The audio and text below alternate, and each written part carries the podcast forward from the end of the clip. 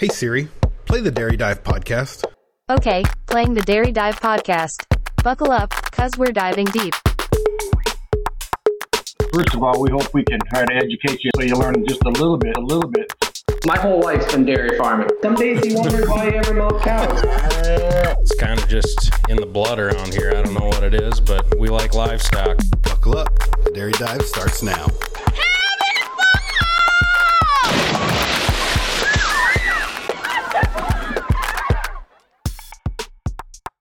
Scott, this is an episode that I was looking forward to greatly recording. We've uh, we we were supposed to record this a couple weeks ago, and um, some technician that edits the podcast got strep throat and couldn't make it in. Yeah, you will. That person will remain nameless, but his initials are Me. Andrew Crabtree. Me, it was me. I had some strep throat, and I tried right up until the very end to make it in, but I had a high fever, and it was definitely better to stay home. So I'm glad. I've been looking forward to this for weeks. We finally got Steve Martin on our podcast. Not that Steve Martin. When you emailed me and you said Steve Martin's coming on the podcast, me and my wife had just been watching. Uh, There's only murderers in the building on Hulu. Have you ever seen that one? I have not. It's uh, Steve Martin and Martin Short. Ah, sounds good. It's pretty fantastic. But yeah, Steve Martin was on the show today, people. Yeah. And I hope that uh, when we advertise this as guest host uh, Steve Martin, I hope that we get lots of people who are confused and think it is that Steve Martin because it's an interesting episode and they're going to like it anyway. Yeah, we do what we got to do. Um, he does not play the banjo. You did ask him. I did. Yeah, he's got a great voice though, He- as you'll hear. You guys are going to hear this guy here in a second. You're going to think this has got to be a country music star. Yeah, yeah. I don't. We didn't ask him if he just if he did sing, but I mean, I, if he's not, Steve, uh, as you go back and listen to this, Steve, you you should think about it. You at least have a career in uh, karaoke. Absolutely, it's awesome. So artificial intelligence, uh, I think one of the, the points that you guys brought home that, that, that the listener will hear in a minute, but uh, artificial intelligence is not some concept for the future. Uh, it's it is today. Yeah, yeah. It's it's and it's and it scares us. I mean, well, we've seen us- Terminator.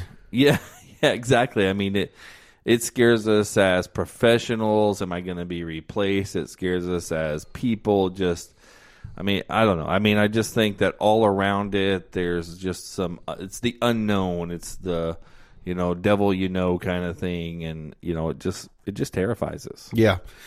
What was the uh, what was the movie with Will Smith? Was it iRobot? Is that a thing? I Robot. Yeah. iRobot, and then obviously the Terminator series doesn't paint artificial intelligence in a very positive light either. no.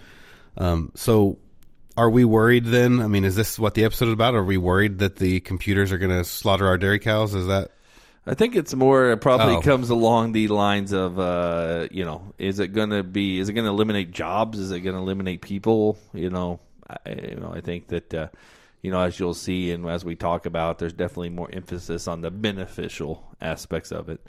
Um, do we or do we not need to be worried about our Arnold Schwarzenegger showing up on the dairy? I don't think so. I don't Okay. think so. No, No, that makes the we're good. conversation easier. Yeah, I mean, you know, I mean, Arnold should be a big fan of dairy because I mean, you get a, you can get a lot of protein, Yeah. you know, from some dairy products. Good protein. Well, on that note, we're gonna play uh, play a little transition music, and then Scott will be back with Steve Martin. I'll be back.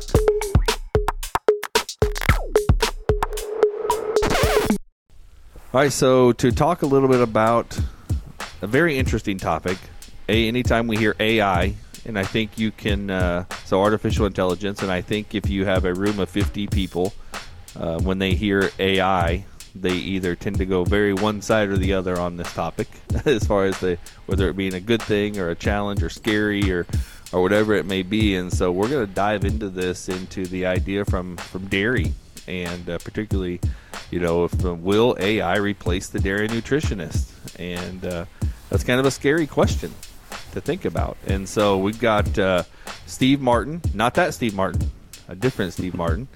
Uh, unless you do play banjo, I don't know. Do you play banjo, Steve? Uh, I do not. okay. All right. Well, Steve, tell us kind of who you are, uh, where you're located, and what is your co- so DNMC is what uh, I believe your company. So what is that? Yep. So DNMC stands for Dairy Nutrition and Management Consulting. Um, it's a very poorly named company, I must admit, but it kind of describes what we do. And since it's so long, we um, we kind of just go by the moniker of DNMC. And uh, I live in the Florida Panhandle, um, from Alabama originally. So I, uh, when my youngest graduated from high school out west, we moved back closer to home. But our business is mostly based in the High Plains area. Um, we started the company in about 2007 uh, in the Texas Panhandle, and we have nutritionists that uh, live in uh, Texas, um, Colorado, um, Kansas, and and I live in Florida, and we do some work in both in all those areas as a kind of a traditional nutrition consulting company. Okay, and so you have how many nutritionists that you work with across the country? Yeah, so we there there's there's four of us that um, would be considered formulating consulting nutritionists, and then we have um, one nutrition tech, which is a young person that we hired in the last couple of years, and then we actually have another nutrition tech that uh, lives in South Africa, uh, which is her home. She managed dairies here in, in, the states, and then went back home, and she's uh, a lot of our data data collecting and analysis efforts, and so she works while we sleep and that works pretty good. But uh, so it's a total of six of us, uh, counting the two technicians. Gotcha. Great.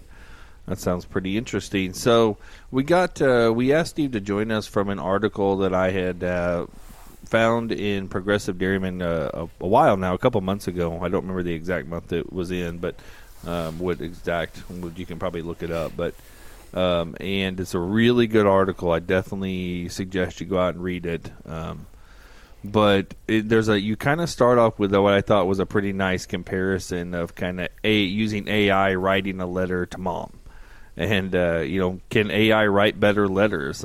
Also, could it build better rations? So, kind of talk about where you start off in this article and that that kind of comparison that you make. Yeah, so this is a, a topic that I've been trying to learn a little bit more about uh, in the previous uh, year or so. And uh, one small correction: the article was in Hoard's, not progressive. So make sure that ah, we keep keep bad. all the ed- keep all the editors happy in that area. Um, but uh, good catch. So, so I had contemplated writing this, um, and you know, I, I, do a fair amount of writing for Hoard's, and one of the one of the things that I try to do in my writing is to um, it's, it's almost more of an editorial feel. Um, you know, I'll talk about science topics and economic topics, but um, you know, one of the things that I do is to not get overly detailed in any uh, particular discussion, just to plant ideas and, and, thoughts in people's minds and make them think about stuff. And so, um, so, I jokingly say that sometimes I try to write things that are so general that nobody can really disagree with any particular points. And every once in a while, I cross that line. Um, I don't want to have to go dig out journal articles to support my opinion um, unless I have to. But I thought this one might generate some interest, and and it really did because um, I think the concept of technology in general is something that uh, tends to divide uh, people, and I don't. It doesn't have to be specifically in dairy in any industry or any phase of life. That there tends to be two groups of people: people that that are trying to hold on to um, to the way they got there or the past a little bit and the things they liked about that. And then there's people that are eager to say, okay, how, how can we do this different in the next generation? So when I wrote this article about artificial intelligence, and um, particularly in, in dairy nutrition, um, the con- you know, it generated more comments than average on some of the social media platforms that we push these articles through and it was a pretty predictable um, split of uh, old versus young folks that uh, thought, "Man, this is awesome. What's the future hold?" Versus, you know, the "Hey, this will never work." Um, you know, feeding cows is different than uh, a computer can really handle. And so, I just wanted to present the ideas, and certainly, in in no ways um, want to ever present myself as an expert on on on artificial intelligence. Um, I, I I do have interest in that, and have probably for this podcast actually done a little bit more study background, just to make sure that I, uh, in my goal to keep my goal to keep things general, so that we don't misspeak. Um, you know, the I, have learned a little bit about you know this about AI and how it's going to change the way we do a lot of things, and and trying to present that to you know people that I come across in in business in particular. I was in Italy last week doing some training for a feed company there, and um, some nutrition training, and I brought this topic up. And this is a room of probably forty or fifty um, nutrition people from a large feed company in Italy, and not a single one of them uh, even had any concept of this um, this topic as it relates to what we do, and I find that's the same here as well. So. I think it's a it's we're plowing new ground here as it relates to taking things that we normally would do each day on our cell phone and combining that into our traditional work of building dairy rations. Yeah, I think that's a great way of saying it. Uh, you know, I think when you think about AI, and I've definitely seen, um, even you know, in my lifetime, I'm 44 years old, and um, I don't think I even probably grasp how much AI is used in my everyday life. Um, you know, I think when you think about particular like um, you know bots and things like that that you're communicating with when you go onto a website and things like that, you know, I think that if uh, people, I think people still oftentimes really think they're talking to somebody when they may actually not be, and Yeah. so I think it's a bigger part of our life than I realize. So then my question is, aren't we already doing some of this Yeah. on Yeah, on we- the you know? Yeah, we are, and and, and uh, so I, and go back. I didn't answer your specific question about about the letter to mom, and, and I'll go back and touch that real quick because um, it, it it you're right. We as just consumers and people living in 2023, uh, nearly all of us, if we're using any kind of technology, are touching um, AI already, and we may not know it, um, and probably have been for a while. And so maybe it's the the bot that you're uh, chatting with on a text, uh, customer support, may even be a, um, a a person you're talking to when you call an 800 number um, it, it is I think the the, the point the, the place that probably the, the majority of people could kind of grasp what this really is is, is think just thinking about having a conversation with Siri or um, a lot of new vehicles um, you know also will talk to you. So this is all in the same vein of um, conversational uh, bots that are basically instead of using the human brain they're using information available on on the the internet and I guess in every piece of literature everywhere that's connected to what we have you know the, the world wide web is truly worldwide and and so these bots can basically talk with you using that uh, that that giant connected database as the brain to generate the uh, um, the content that they're going to tell you when you ask it a question. So most of them are question um, driven, and I think it's you know very much if you ask Siri or Google, you know what restaurants are close to me, um, you know that would be just wading into the very shallow water of AI because it's it's basically trying to con- converse with you, and and you know when when they created Siri to be a a, a person, however many years ago Apple did that. I mean, th- this is what they had in mind, and so now I think you can. Uh, there's you know there's two or three different. There may be more platforms. Chat GPT is the one you hear the most about uh, lately in the news. There's uh, Microsoft Bing is uh, is is getting a lot of um, conversation lately, and then uh, Google. I think Google just calls theirs Google Quantum AI or something. But all these are platforms that you can just basically conversate with and ask them different things. And so you could technically say, hey, uh, you know, write a letter to my mom because I'm busy and I need to send her a letter. And it could conceptually uh, go dig into your Facebook account and your Google Maps and and uh, see where you've been spending your money. And it could basically take and give your mom a synopsis of your life lately based off all the other things that it's recording about you. And and the, the funny thing is is that you know it can probably write better than you can unless you're an English major. And so um, I think I made the comment in your uh, in the article that your mom might be impressed with how your English skills have improved since high school when they were your parents were helping you with uh, with your classes. But uh, it's really un, it's really endless. Um, you know, AI doesn't have a soul, obviously, and it doesn't have the same human um, qualities uh, as far as uh, values that, that we would have. But if, if you're just strictly talking about information and data, I think the uh, the the top is unlimited. Yeah, I think mom might be impressed with your writing skills, but she might be concerned about the amount of money you're spending at the bar or something like that. Possibly, if you give her free Yes. access to the. Yeah, you might need some you might need a- some filters for some of that, right? Yeah, you better re- you better pre-read. That's for sure, right? So Yeah. it's funny Yeah. though, but I mean, it brings home the point of it's collecting a lot of information to create this. For example, this one, a letter, right? So, it's- in theory, Steve, is it safe to say that what we're really looking at is maybe this AI's ability potentially to collect a lot more data than maybe we're even capable of as people to create these rations. And so the the question um, is, do we really need AI to use all of this information to build this better ration? Yep. So I think that looking toward the future and what AI could do um, should remind us, you know, what tools do we already have in our tool belt that we've been using for a number of years that are in the same realm of of the computer being smarter than us, and that's something I really like to say to my um, to my clients or to people I collaborate with, colleagues, is is that yeah, your computer truly is smarter than you. So make sure that you um, utilize it in a way that you can take your intuition plus its knowledge and come up with a uh, a good solution for whatever you're doing. So as it relates to, I mean, particularly building dairy rations. Um, I think one of the comical things is, as I was kind of getting ready for this podcast, doing a little bit of study on um, just what AI is doing for people. One of the things that I think is one of its early um, uses is people are using it to build recipes for their kitchen.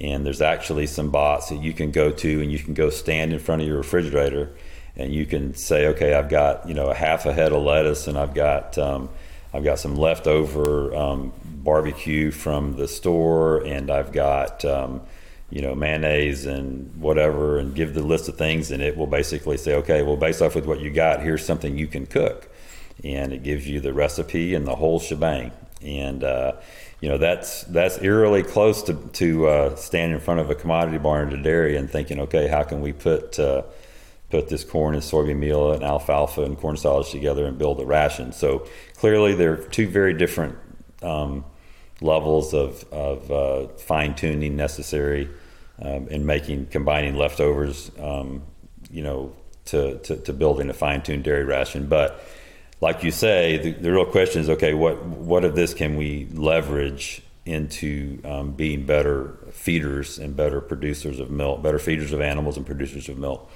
And so I go back to if you Google artificial learning, machine learning, artificial intelligence, and all of this, one of the things that you that you see as a common thing is optimization. And so, um, you know, we've been optimizing rations for for uh, 50 years probably. We've had, when I think back to when I was in school in the 1980s, um, we had the early versions of linear programs um, for uh, formulating diets. And, um, you know, we, uh, even before that, my, uh, even when my dad was in grad school, he, you know, he would tell me about the computer cards that they would use where they would basically do linear programming and have these boxes of these cards and they'd go hole punch cards and they'd dump them in this big machine and it would it would sort through them as if, as if like a person dealing cards um, in, at a casino but they would basically that would be the they were solving for um, solving for um, the best answer the best solution for for lots of different things. And so um, the linear programming ability of um, of the ration models that we have been using now for 30 years um, ha- have, in my view, been poorly poorly utilized at, at the farm level, and um, so you know we don't need to si- simply jump over linear programming as example and traditional optimization and ration models to go all the way to um, artificial intelligence because they're all they're all in the same direction of using the computer um, to do tasks for you that they can do better and faster than you can. So, you know, linear programming combined with machine learning, combined with artificial intelligence, maybe that's the, the sweet spot for how do we actually utilize this to build a better ration and, and you know make our clients and our producers more profitable. Absolutely, I would. There's definitely times when I'd be very impressed if I could get tell them what's in my fridge and they could make a meal out of it because uh, it's pretty unimpressive every once in a while. You know, what can I make out of a few batteries, some baking soda, and some expired milk? What do you got? What Yep, can you make? That's, uh, but that's a great illustration of you know when you're standing there and you know you're producing. You know, I think, I mean, I, I, this is definitely I'm kind of stretching outside of my knowledge base a little bit here, but I think particularly for the the farms that are maybe really struggling with being able to have all the components they need for co- from a cost standpoint or something. You know, if you can develop a system that's going to have a lot more data points that says, "Hey, what if we looked at it like this? What if we could lower our cost a little bit by doing this?" Or, you know, it's going to be able to pull data from so many different points. So I really think what you're talking about could have a benefit for so many people across the board if we do it, you know, correctly. And it's going to take time. So, you know, I, I think that the natural question that people are going to ask, and all of our, hopefully, our uh, dairy nutritionists that listen to us are haven't shut us off or anything. Um, and the natural question is, Steve, could could you one day be replaced in making rations, or, or maybe even writing articles like you did for Hoard's? Yeah. Well, I would say that the article writing would be a, a significantly easier replacement than the ration formulation. So, um, I, you know, I think already stuff that we're reading, you think about the amount of content that's on social media and that's when you go to a web page, you know, the things you have to look past, the clickables you have to look past to get what you're really looking for. I mean, all of those contain text that at a high, at an increasing rate is generated by by AI. It's not somebody sitting down typing that out anymore. It's someone giving the the computer the goal of what they want it to communicate, and then the AI creates the text. And so, hopefully, somebody's um, proofing that, and so that it actually says what. Uh, what you want it to say, but the ability to put text together and write articles obviously is in a totally different um, arena than building a, a complicated dairy ration that will keep a cow safe. So, you know, my thought is okay, what parts of AI and computer learning, machine learning can we use to help us be better nutritionists? And and so, you know, there's parts of this thing that uh, that we're already you know trying to combine all the information. So if you think about a dairy that is has you look at from an input and an output side. On the input side we have you know mostly feed. Obviously there's labor and and um, fuel and different things but we have some options on the things that we feed. And it's not like we have knobs in our computers or on the cows that can you know just toggle butter fat and protein up and down based off what the market may want. But i mean it is feasible to think that that we could begin to um, think about seasonally what um, what milk markets may want, and um, we can begin to predict and plan. As an example, let's say that the day that school's out, and so in, in, in March or May, when uh, fluid milk sales are going to go down in some areas, I know that's a little bit more of a thing of the past, but it's a good example of okay, well, we you know that may be a time where we need to shift some milk um, some designer milk instead of producing it for cartons to go into schools. Maybe we need to try to produce milk that's going to be more targeted for a cheese plant. And so, um, what can we do in the ration in advance of that, and um, to to begin to um, you know uh, expect that that need and that change coming. And so, you set up systems by which that uh, predict predict the future based off the learning of the past. And so, um, you know, we talk about the art and science of feeding cows, and t- to me, the, the science is, is fairly well, science and economics, I think, would be put together. But the art part of it is, is you know, maybe that's experience and, and our intuition that you gain um, based off doing it for a long time. So, you know, maybe the machine learning that is so prevalent in all of this, I mean, the, the, the the AI, yeah, part of it is just looking through the internet, grabbing information, but also part of it's machine learning, where it's basically looking at inputs and outputs of whatever model or system you're working on, and it begins to learn how to better predict um, the result of whatever's happening today. So, so you know, a particular dairy, for instance, could could begin to learn based off the way the cows produce and the weather and um, the needs of the milk plant that it ships to. And over time, it could begin to take the data that drives those expectations and actually predict them instead of instead of waiting to respond to them. And so, an example of that might be that if every year, um, you know, we, so this is a great example. So, those of us in the West are finally getting, after the last few years, getting accustomed to what tiered milk pricing is. And so, you know, I think people in Canada and other places, and maybe some people in other states, have, have had tiered milk pricing in the past for a long time, where they're, you know, if they went above their base, that they got less money for that additional milk. So, you know, there's certain things in the market and, and the supply that that predict when that actually is going to happen. And so, if if you had um, this type of data feeding into some type of artificial intelligence machine learning bot, then it could begin to sense those triggers in advance of that change, and it might, for instance, change your culling strategy. Instead of getting a call from the co-op saying, "Hey, on Monday you're going to tier two pricing," what if you had things in, in set up in your system such that you were predicting um, on an ongoing basis the chance of, of moving into some tiered pricing such that you might have said gosh if i'd have known this you know last week or two weeks ago we would have changed our beef list.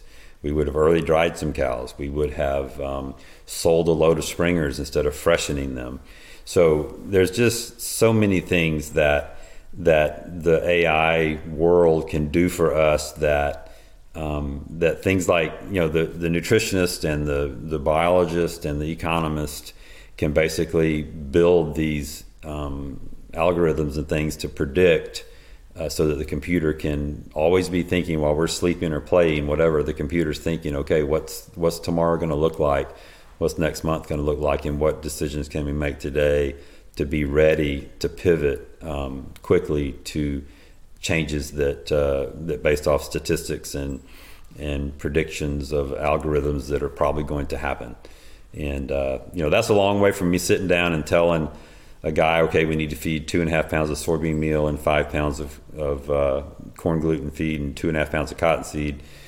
Um, you know that's a long way from that, but that they they come together and begin to influence each other. So I don't think we're there yet. I asked somebody that uh, is was on the NASEM committee for the new NRC that came out. I said, "Do you think that Chat, GT, Chat GPT has access to the to the new NASEM?" And he said, "Well, I don't think so because it's you know it's behind a paywall. It's not floating on the internet, but it probably has access to to the 2001." So it'd just be interesting to go to Chat GPT and say, "Hey, how, how should I feed my dairy cow?" and, and see what it says. And I've been a little bit Yeah.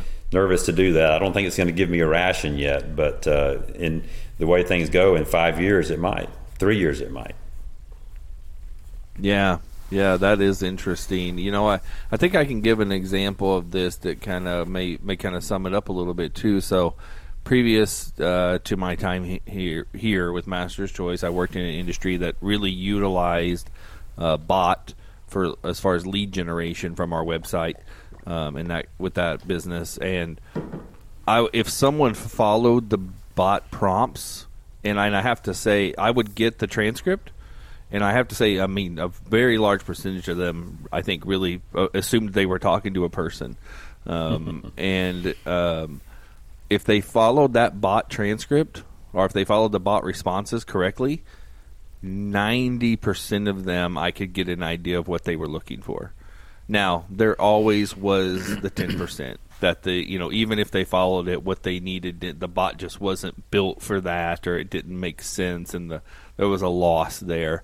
Um, and so that's kind of what, you know, you're thinking about is, at least for now, I mean, there's going to be a lot of gaps there. I mean, as this is built out and, and continues to build and get information, um, there's going to be some gaps there that individual uh, nutritionists or dairy farmers are going to know that that AA is not AI is not capable of knowing that right now, right? So, you know, I think that that kind of does that make sense? That kind of No, it does. I mean, about? Exactly. I mean, it, it, it's how can we dip in and out of this technology um, in in a thoughtful way so that we can, you know, not not drive the whole thing into the ditch, but but use it where it's uh, you know where it's where it's helpful. And but you know, we we just continually be challenged. If you look back to the things we used to think, I think I don't care if it's in life or in business. It's like what you know, what, what do I believe today to be true that's really not?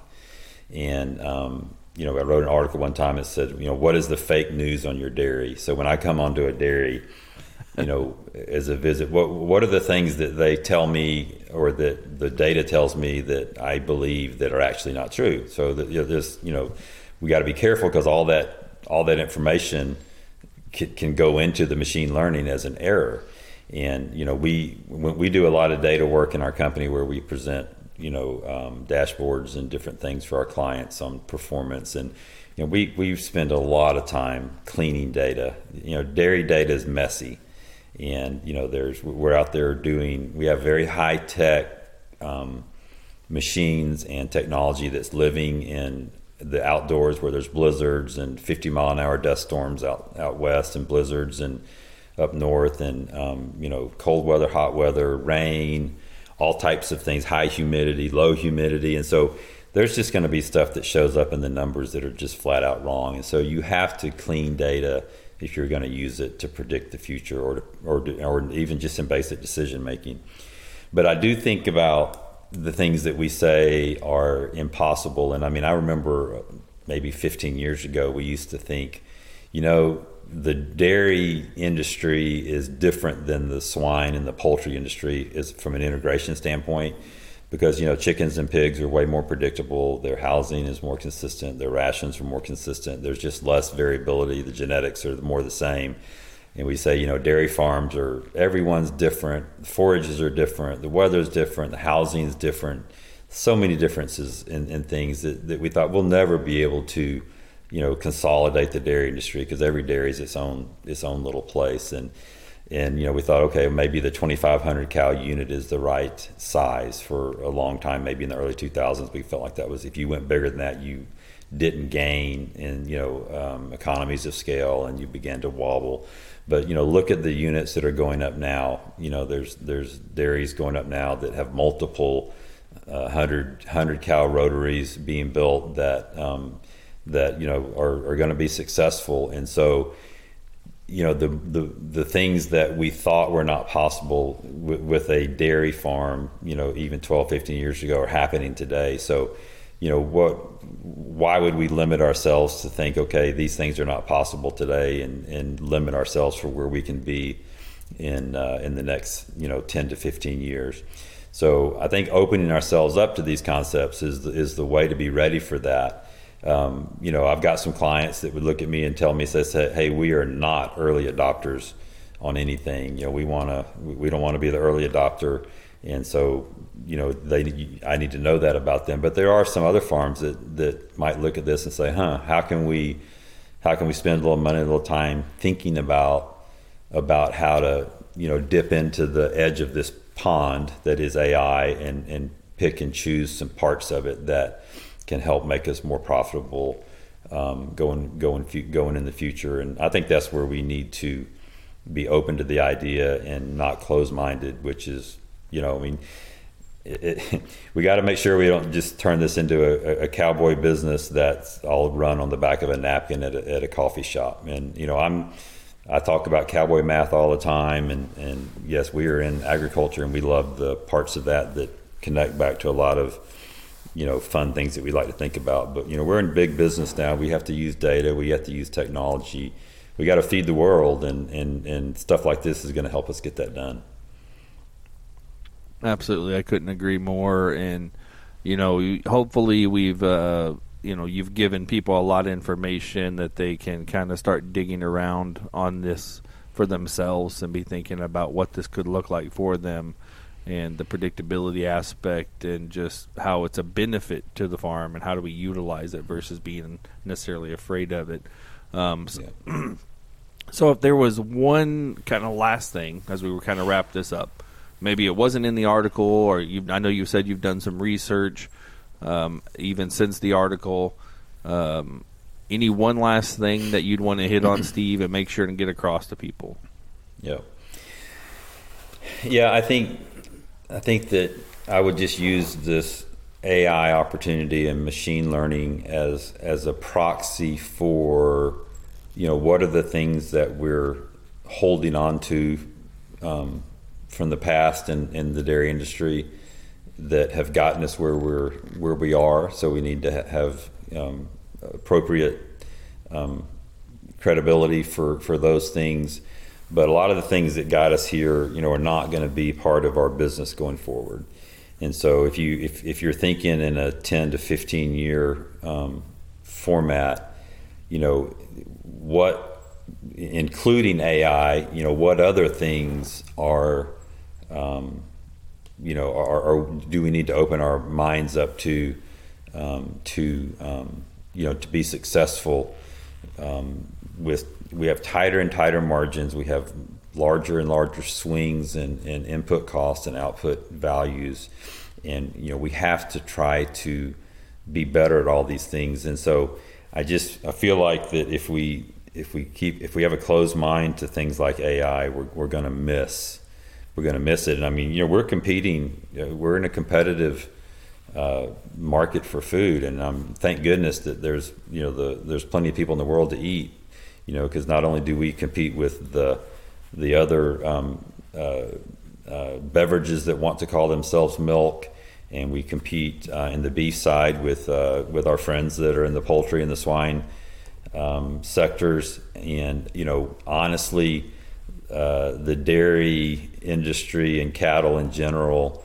I mean, we're just a little, we're kind of a big lumbering. Um, uh, we have efficiency issues we need to be better at, and we're and, and, we just you know if you compare ourselves to the chickens and the pigs, I mean we've we've we've got a long way to go, and um, obviously we have the up the upside of the ability to take more than any other animal species take low quality inputs um, like crop stubble and trash and turn it into milk and meat and ice cream and steaks.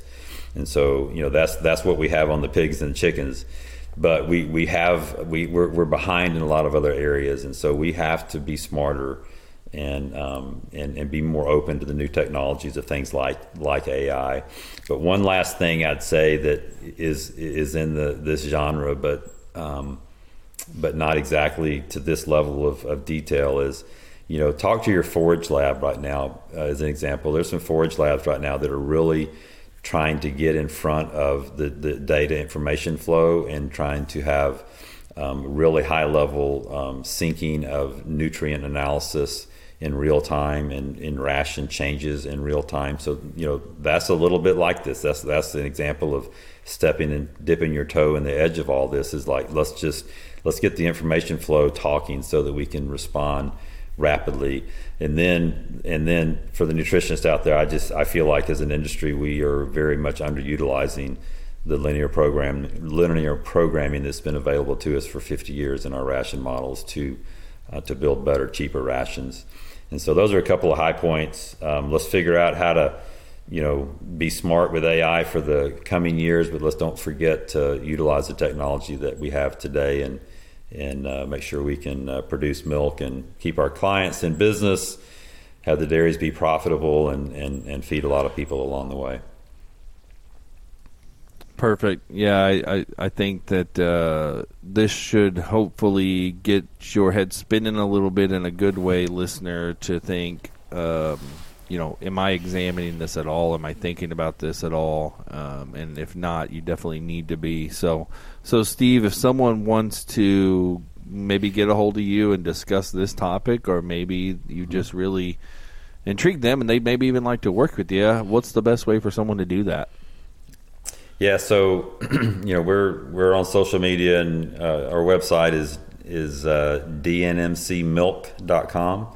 So it's the four letters Dairy Nutrition Management Consulting, dnmcmilk.com. We also have dnmcbeef.com. We do a fair amount of beef work in the High Plains. Uh, but we're on Facebook as DNMC Milk. Uh, LinkedIn has, you know, I, I would have bet against LinkedIn five years ago of being a, a contributor in the world, but it really, for not so much the producer side of the business, but the but the professionals, um, the, the the consultants and the salespeople and the um, and the uh, university people. LinkedIn has just been a great way to connect with people all over the world. And so that's another place you can find our companies on there is DNMC Milk, and I'm on there as Steve Martin. Um, my email is steve at dnmcmilk.com. And yeah, let's start a conversation. Great. Yeah, I actually believe, if I'm not mistaken, that's how I found you. Because I found I found the article, but I don't think it may have had the email. I think I may have had to find you through LinkedIn. I got a little stalker yeah. in me, Steve, so I found you. Yeah, well, we, we, we all do.